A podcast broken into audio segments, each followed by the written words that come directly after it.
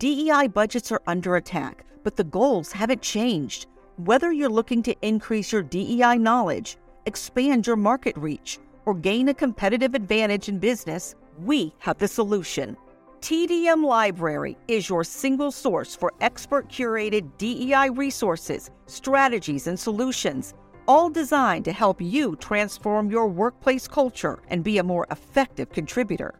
For $9.99 per month, you get access to our searchable subscription based digital library. There, you'll find articles, practical how to guidebooks, podcasts, award winning micro videos, and more than 700 Q&As designed to help DEI practitioners, thought leaders, and executives create a more inclusive workplace. Whether you prefer to listen, watch, or read, we have the resources for you. TDM Library goes beyond the basics to dive deep into topics such as inclusive language, the business case for DEI, talent acquisition, and C suite engagement. For less than the price of a sandwich, you get access to our library of more than a thousand pieces of original, expert curated DEI content. Join today and get your first 30 days free. Get your library card now at tdmlibrary.thediversitymovement.com.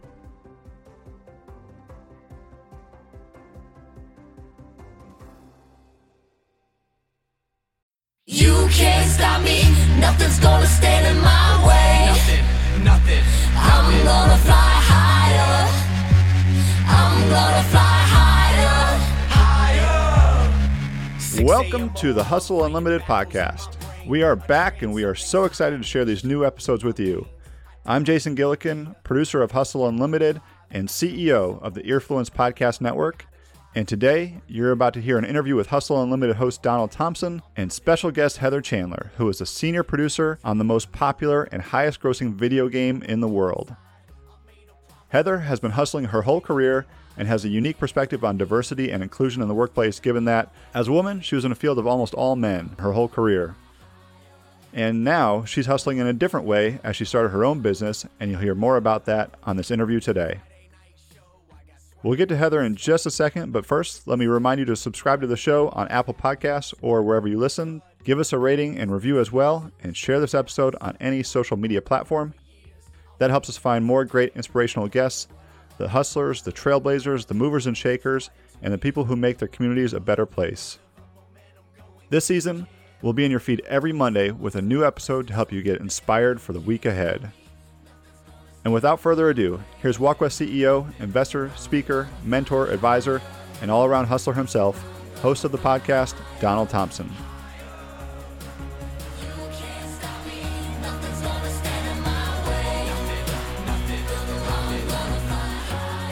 Heather, thank you so much for joining us on Hustle Unlimited. Folks, I've had the opportunity to meet Heather. She actually attended a speaking event I did a few years ago. And usually at speaking events, I'll reach out and I'll say very simply, uh, if you'd like a cup of coffee, Brett, I'd love to talk to you about your goals and dreams a little bit more. And most people don't actually do that. I'll get things on LinkedIn, I'll get a phone call question here now. But Heather said, hey, listen, why don't we have that cup of coffee? And from doing that, we really struck up a friendship and really an appreciation and respect for all the things that she's done in the past in the gaming space, but also what she's doing uh, in the future with her new business that we'll talk about uh, in a minute. So, Heather, welcome. Thank you for having me, Donald. I'm so glad I took you up on that offer. So, let's jump in Sure. because you've got a lot to share and a lot that I'm really, really interested in, kind of learning about what you're doing. Okay. Let's take a step back and why don't you tell the folks a little bit about what you've done in the gaming industry and then hold that powerful, massive game that you actually worked on that everybody knows about till we get to kind of the second question. Okay. Well, I make video games. I started working in the video game industry about 23 years ago. My first job was at Activision in Los Angeles. At the time, I didn't know that I wanted to make video games. In fact, I had recently graduated with a degree from the School of Film at USC and was working in the film industry at New Line Cinema. And I started getting calls from people at game companies because they were interested in getting people with film backgrounds to come work at game companies.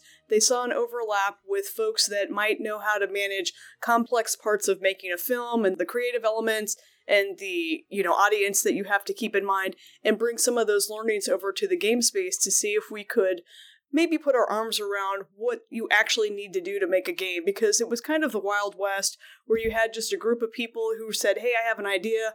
They'd make a game, but they were trying to figure out ways to do this better so that we could make better business from it.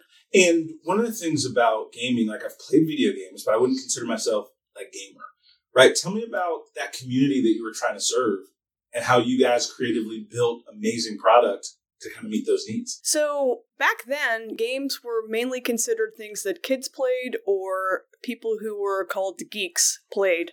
Um, and really, what happened is when I started working in the industry, that's when PlayStation started releasing its first console. And I'm sure most of the listeners have some sort of gaming console in their house.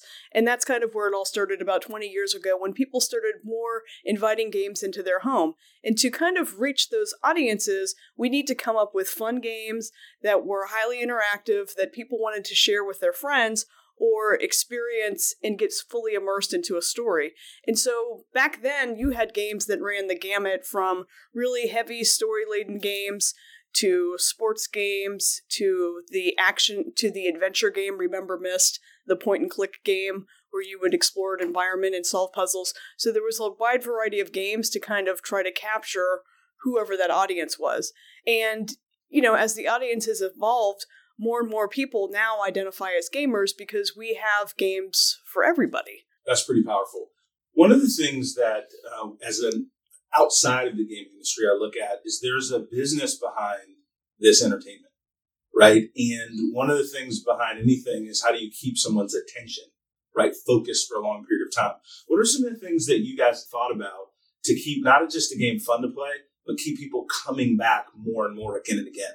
So, some of the things that we do when you play a game is it's very important to create, especially in today's world. Like, again, back then, 20 years ago, games were very different because a person could sit just by themselves and play it, and they would have a wonderful experience. They'd play a game from beginning to end, and then they'd wait a year for the sequel to come out to their favorite game. Uh, Final Fantasy being an example of that, that probably resonates with a lot of folks out there. But today, we have designed games so that hopefully people will enjoy the first version of the game and then want to download additional content and continue enjoying it. And so, one of the things that we try to do is we want to create a game in which the player always has goals that they can achieve large goals and smaller goals and have the player have a feeling of progression as they're playing the game that they're getting something out of it that they're earning you know extra treats that they are becoming more skillful. And also with the social aspect having fun ways to socialize with their friends and compare sort of their stats and how they play the games or just simply invite friends together after school or after work to hang out and play an online game So that's really powerful. So what I'm hearing is that it's not only the creation of a game that's exciting, that's fun to play, but there's like a social community that's been developed around gaming. And that's really powerful because obviously social media, the way that marketing is done today, it seems like you guys have used a lot of those concepts, right, in building powerful games. So now, how did you get from the West Coast and then you came to Epic Games? Mhm. Give some of the background of that. And then uh, the, the follow on to that is your experience working on Fortnite, okay which is literally like the most popular, most successful game in the history of gaming. Yes, that is that is not an overstatement. And you know, I started out at Activision. At the time, Activision was known as one of the grandfathers of gaming. They made a lot of games for the Atari console or the 2600. And I just started working there. They had a huge internal development studio at the time. There were 300 developers working there. Developers meaning, you know, people who actually code, design, or make art for games. So I was exposed to the people who were actually doing the things in the game and also exposed to the people who were publishing and distributing the game, the business side of it. And so while I was there, I had access to, I was just a lowly production assistant, but because of that role, I basically had a free pass to go wherever I wanted and kind of talk to whoever I wanted. Everybody was always very open with answering my questions, and I asked a lot of them. I was really interested in the whole, the whole process of how games were made. And after I had been at Activision about a couple months, my boss asked me, Well, where do you see yourself going in the next few years? Like, what do you want to do now that you've been here? And I said, Well, I'm really interested in game production. And basically, the producer kind of sits at the center of the team and pulls all the pieces together to make the game. And he said, Yeah, I think that I could see you doing that. So here's what you need to do. And he gave me a list of different things that I needed to do. He was my first mentor in the industry, and I'll come back to that in a, in a little bit. And so I started doing these things, and a lot of it just revolves around educating yourself. Learn a little bit about coding, learn a little bit about art, play games, actually. I mean, he encouraged me to play games, and that was a position where I spent probably two to three hours at my desk playing games. Now, I had to play a variety of games, and so I would say, okay, well, I'm going to check these games out this week, and I would talk to other people about them and learn like what made this a good game or a bad game, because it's just as important to play bad games so that you can see how not to do things. That's really important. So the couple points that you made, right? One on mentorship, one on helping someone helping you define a, a career path. Mm-hmm. The other thing is you got to look at how things are broken. Yes. Know how it does it right. So let me seize on the mentorship for a little bit. Sure. Uh, when I look at gaming and look at technology as I've uh, progressed in my career in different things, I don't really know a lot of women in the gaming space. And I'm interested about how that journey was for you and maybe some tips Mhm. or points of guidance, right? For folks that are listening that are looking at STEM type related careers. When I got into the gaming industry, yeah, you're right. There's not a lot of females that work at game companies, and certainly 20 years ago that wasn't the case. In fact, in the studio, which is where I spent most of my time, there were three women and 300 developers. Um, you know, and there was just the three of us. They did have other women in places like HR, marketing, sales. Again, not a high high percentage. And I would say that Activision was a great experience for me. I know there are toxic places to work in the game industry. I myself haven't encountered sort of the full brunt of it, so I can't really speak to that. But I can say I was very willing to ask questions and I was very willing to listen to what people had to say to me. In some cases, perhaps they were telling me something that I already knew, but instead of dismissing it, I thought, well, I'm going to listen even though I already know this. Maybe there's something new I can glean from this. So I really was in a position where I was like a sponge and I was just open to whatever the experience brought me. And I can't think of any particular times when I felt uncomfortable. Everybody was always very open and very nice. As I progressed in my career, I was always in the minority as a female. I went to another place where I was the only female in the studio. And the upshot was is that the bathroom was always unoccupied and very clean bathroom was always you know. and I think for them it was a little bit weird because they were used to using the women's bathroom, but then when I came along, then they had to stop doing that. So sometimes I do wonder when I think back, I'm like looking at it from the lens of like diversity and disrupting and all of that. What was that experience like for them? I mean, here they are kind of just trying to do their thing, and I come in, and nobody was ever mean to me about it, but it, there was a little imbalance in their ecosystem. But by the time I left, we had more women working in there, and I wasn't the only one. So I think things like that are important to, you have to go into a situation, you have to uh, not be afraid to do it, and you have to do it gently in many ways, Yeah. right? To get them used to the idea. No, I think it's very powerful. A couple things you said. Number one, you can be a trailblazer and it doesn't have to be a negative experience, right? Your experience was nuanced for many that you worked with, and a lot of people are available for help for you, but you had to ask them. And a couple of things that you described is one, you were a good listener. Number two, you were professionally persistent, Mhm. right? You would ask people, and then you found folks that were willing to be teachers, and then you got smarter along the way.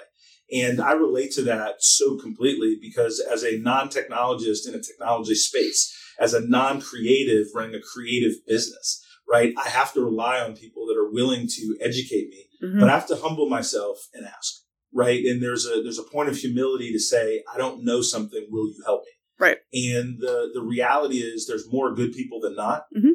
And if you kind of reach out, there's more people that'll reach back. And I think that's a great lesson that you learned. So now tell me a little bit about this uh, rocket ship Fortnite. Okay. Yeah, so after working at Activision, I had a stint at Electronic Arts. I worked at Ubisoft on the Ghost Recon series. While I was there um, working on Ghost Recon, I wrote a book about how to make games. And it was written from the perspective of a game producer, so it goes through start to finish how you make a game. And that was the book that I wrote because it was what I wished I'd had when I started on my journey to become a game producer. There's lots of pieces to to making a game and there was no one resource for someone to to learn about it. There were books about how to code, how to make art and game design. So I wrote that book and it kind of became established in the game industry. It's used at universities as a teaching tool. I get people who come up to me at conferences and they're like, "Oh, I read your book. It was amazing." And I wrote three editions of it and I'm working on a new version. It's with a different publisher, so I've actually rewrote the entire thing from the ground up. And that will be coming out at the beginning of next year. And it's basically just about if you have an idea and you want to make a game, and it doesn't talk about like the coding, the design, or the art. The assumption is that there are resources to do that. But it's like, what are the things you need to do? How do you pull this together? Business wise, who do you need to talk to? What are the different people who can come out and help you? And so I did all that. And that gave me enough credibility to become an independent consultant. And I'm getting I'm getting to the epic thing because it's you No, know no, this is a it's great a big journey. old Like, journey. you wrote the book on how to make a game. Like that's Yeah. pretty cool. yeah. so continue. So I wrote that and I finished up working on the Ghost Recon series and I had the opportunity to become a freelance consultant.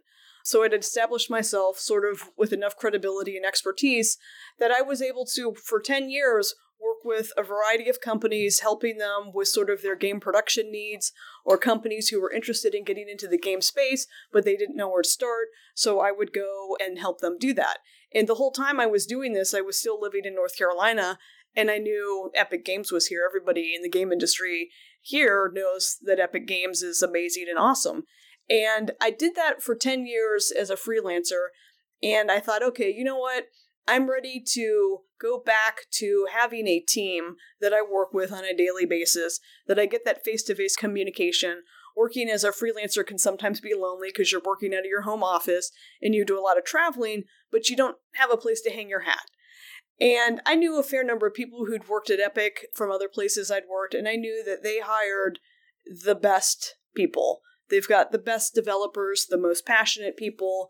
The company uh, really ca- cares about its employees. I thought, you know what? If I'm going to go back, I can't pick a better company than Epic to kind of take that foray back. So I ended up being hired on as a producer, a senior producer there actually, and I worked on Fortnite for three and a half years. And I started working on Fortnite before it was sort of a gleam in anybody's eye. The game itself had been in development at the studio for quite some time, and I worked on it for about two and a half years before it was released. And then after it was released, of course, the Battle Royale mode just kind of blew up and it became like the game of the century. Yeah. You know, And that, and, and like you said before, like that can't be overstated. right. Uh, the experience is there, but just as compelling to me as a business leader and a business individual, like you took and productized your knowledge. Mhm. You wrote a book and said, you know what? I have something to say. I have a perspective. I have some knowledge to give back, right, to an industry that was good to me, and, and I want to make it better. Yes. And that takes a lot of risk, right? Like what what gave you the confidence to do that? The Fortnite piece is amazing and, and that ride is amazing, but a lot of our listeners aren't necessarily building the next game, but they are thinking about how do they build their next business. And for you to write a book that's powerful, that's that's world renowned, why'd you do that? What made you think you should do that? at the heart of what one of my driving motivators is is that I enjoy teaching and mentoring people. And I'm always seeking that for myself. And again, when my boss said to me, Hey, what do you want to do? Where do you want to go? Here's a list of stuff, which by the way, I'm actually working with that boss today on different projects. So he and I have stayed in touch, awesome. you know, and that's really cool. That's what motivated me to write the book because I thought there's a need for this people want to understand what game production is. Now, these days, people have a better understanding and people realize, at least in the game industry, the importance of a, producer. You know, you have them, I'm sure, for your marketing things. But there was really nothing out there. And I thought producing is more than just ordering food for the team, it's more than sitting in meetings and taking notes. There is a specific role that they play on the game team, and it's very important. Now, some people might say, well, actually, creating the game is more important because I agree. Yes, you actually have to have something to ship. But what I like to say is, how many games have you heard of where someone's like, I've got this game idea and I'm going to make it, and they make it, but then it doesn't go anywhere because they didn't have a producer to help them pull those pieces together right. and push it forward. That's exactly right. You know, what I'm hearing and learning and from previous conversations with you, right? Building a game is a team sport, Yes. right? And so without a key component to that team, right, you're just not as going to be as successful. And that's a really good analogy to bring us to our next point. You decided to create something else new, right? You wanted to go into the escape room business. Yes. Talk to our audience a little bit about what you're doing next, the motivation behind it, and how they could reach out and be a part of it. Okay. So after working on Fortnite for three and a half years, I thought, you know, working on Fortnite, and this is no joke, is a once in a lifetime experience for anybody. It's the biggest game in the world with the best team in the world. Everybody plays it. I would get, you know, mobbed by my son's friends. Hey, you know, Fortnite this, what's the next thing? Give me some V-Bucks. And I thought, you know, I want to take all of this knowledge that I have learned and I want to challenge myself to do something new. I constantly am learning and challenging myself because that's how you grow. And so I left Epic, took some time off to kind of think about what I wanted my next move to be. And my husband, who is a game designer, which is kind of funny, a producer and a game designer, because we think very differently, we thought, hey, you know what? An escape room uses both of our skill sets in a very clear way, and it's a good way for us to work together. So we thought, hey, let's try this. So I put together the business plan and I handle all the business stuff.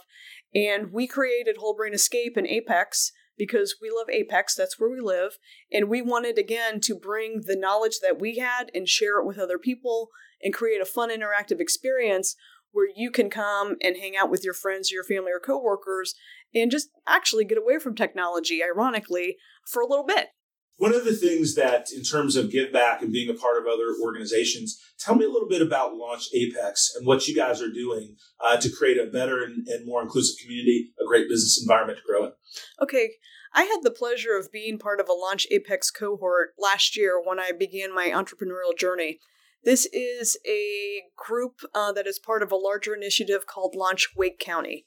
Launch Wake County is sponsored by many different companies, and forgive me if I don't remember all of them, but I know for sure that Wake Tech is involved, several local Rotary clubs, and the goal is to create opportunities for people who have business ideas to get entrepreneurial training so that they can go out and start their businesses. It started about three years ago, and they started first in downtown Raleigh with a cohort of about 20 people. And the idea is, you know, let's arm these people with the knowledge they need to create a business plan and to begin their entrepreneurial journey. Pair them up with mentors. So once they graduate, they get paired up with a mentor that they work with for six months. And then, if needed, they also get access to some funding uh, some low interest funding through something called kiva.org. And so Launch Wake County encompasses several of these initiatives, Launch Apex being one, but there's Launch Holly Springs, there's Launch Cary, there's Launch Raleigh.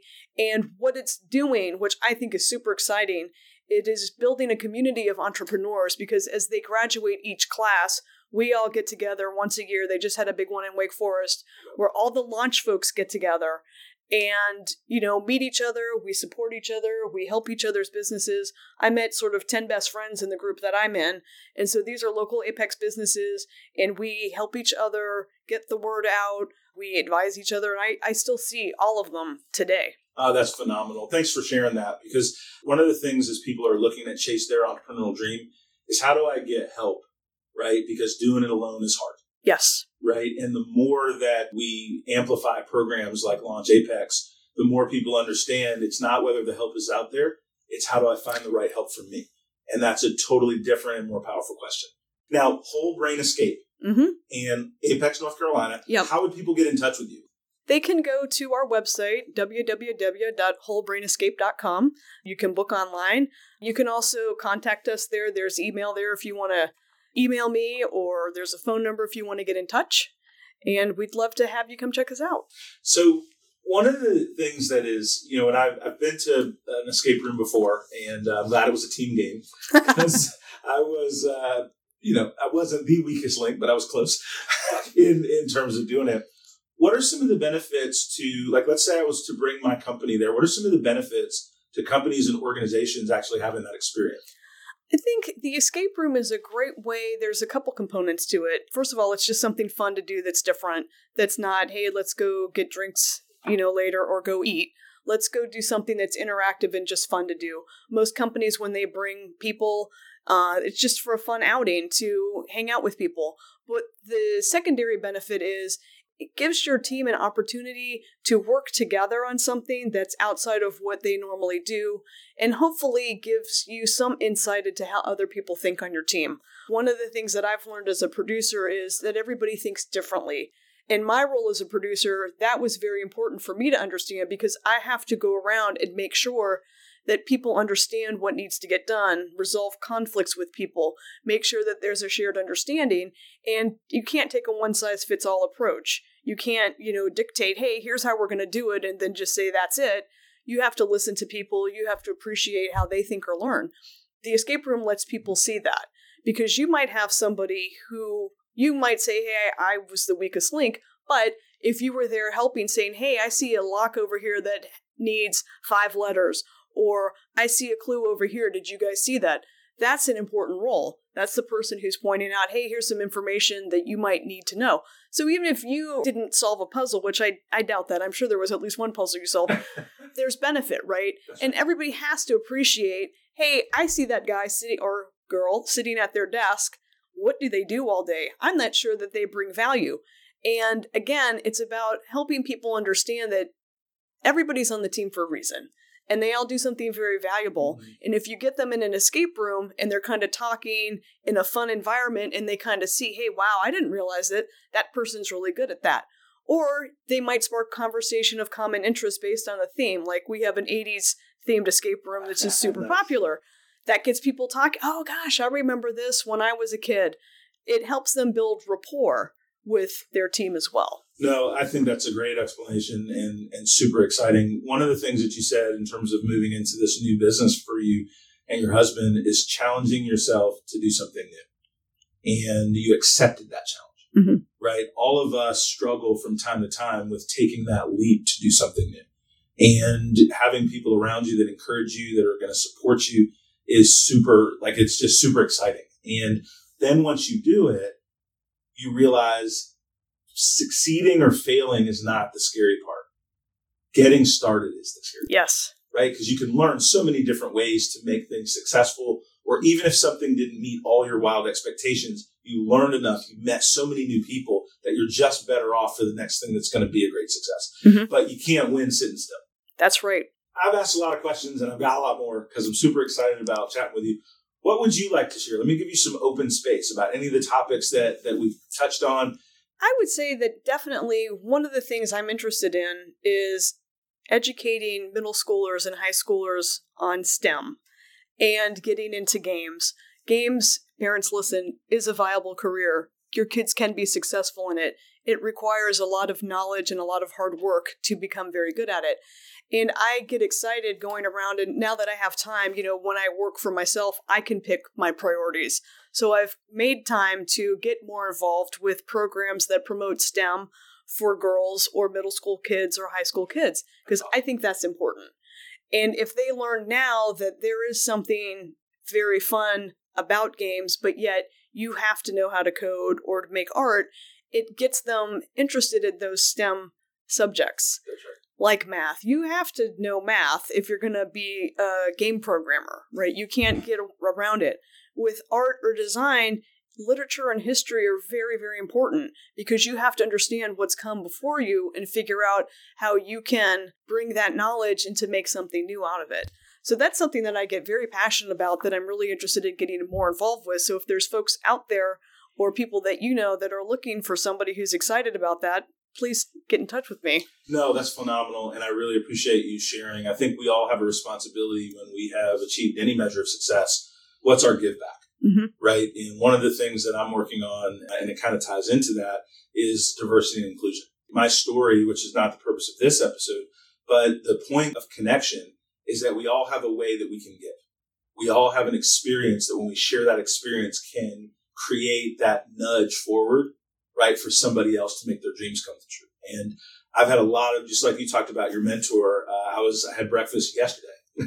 uh, with uh, Grant Willard, who's a mentor of mine, and we just were talking a little bit about the past. But what's really cool is we were just talking about some of the things he wanted to do to help better some of the people he's working with in his new company. Mhm. And we were just talking about how to take knowledge that we have and how do we get it to other folks so that they can be better off. And when you surround yourself with that type of individual and individuals like like yourself, it just is a lot more fun. hmm Absolutely. That's one of the things, you know, when you mentioned the story of how we met, I was like, whoa, I can't believe this guy's just saying, hey, email me. And and I believed you when you said it. Sometimes you meet people and they're like, oh, hey, email me, call me. And then I do, and then sorely disappointed because they don't reach back out or it just never comes to fruition. But if anybody's going to offer to spend some free time with me to teach me about things that I don't know, and I, there's a lot I don't know, I definitely am going to take them up on it. And I, I would encourage everyone to do that. What is super cool about the, the way that we met, and from that engagement, there was maybe 200 people there, Mhm. and maybe 10 people reached out, and about seven really followed up, and we kind of got together. But one of those seven was you and I meeting.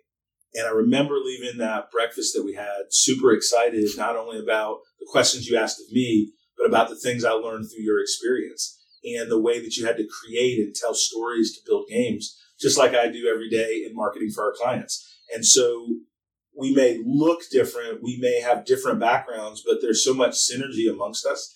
And one of the things that this is my little soapbox, we'll see if it makes the episode. The media tries to tell us that we're for or against each other. And they try to pit us against each other based on the way we look, our background, and all this different. sh- It's, it's just crap, right? But every day of my life is so opposite of that because the majority of the people I meet are just wanting to do things great for their family. They're just wanting to do things better for their career, and they're just wanting to be helpful. And we just have to amplify more of those situations than the ones that the media kind of likes to cover the train wrecks. And it's not that those train wrecks in our environment don't exist, but it's not actually the norm. And I think our, our relationship and our meeting is just another example of people with a little bit different kind of walk, right? Of how we can walk together Mhm. and do things that are super cool. So thank you so much for joining us on Hustle Unlimited. It was fun for me. I hope it was educational and fun for you. It was. It was amazing. Thank you very much. That was Heather Chandler from Whole Brain Escape in Apex, North Carolina. You can find Whole Brain Escape at wholebrainescape.com or on any social media platform at wholebrainesc. Thanks so much for coming on the show, Heather. The work that she's doing to support STEM learning and entrepreneurship in the community is truly inspiring, and I look forward to visiting the Whole Brain Escape soon. This episode was edited and produced by me, Jason Gillikin, for Earfluence. For more on the Earfluence Podcast Network, visit earfluence.com or check us out on social media. We're at Earfluence Media. Intro and outro music for this episode is You Can't Stop Me from Jensen Reed. You can find more of his music, including the hilarious Back to the 80s, at jensenreed.com. Next week on Hustle Unlimited. I got bored and I wanted to have fun and I did what I thought was fun. And so, you know, whoever's listening, if you're kind of stuck in your life and you want that side hustle, don't do the side hustle because uh, you want money. I mean, sure, that's important, but what keeps you awake at night when you're working and what, what makes you work in those 30 minute intervals or whatever is not the money, it's the fun, right? It's like you love it. Thanks for listening, everyone, and we'll see you next week.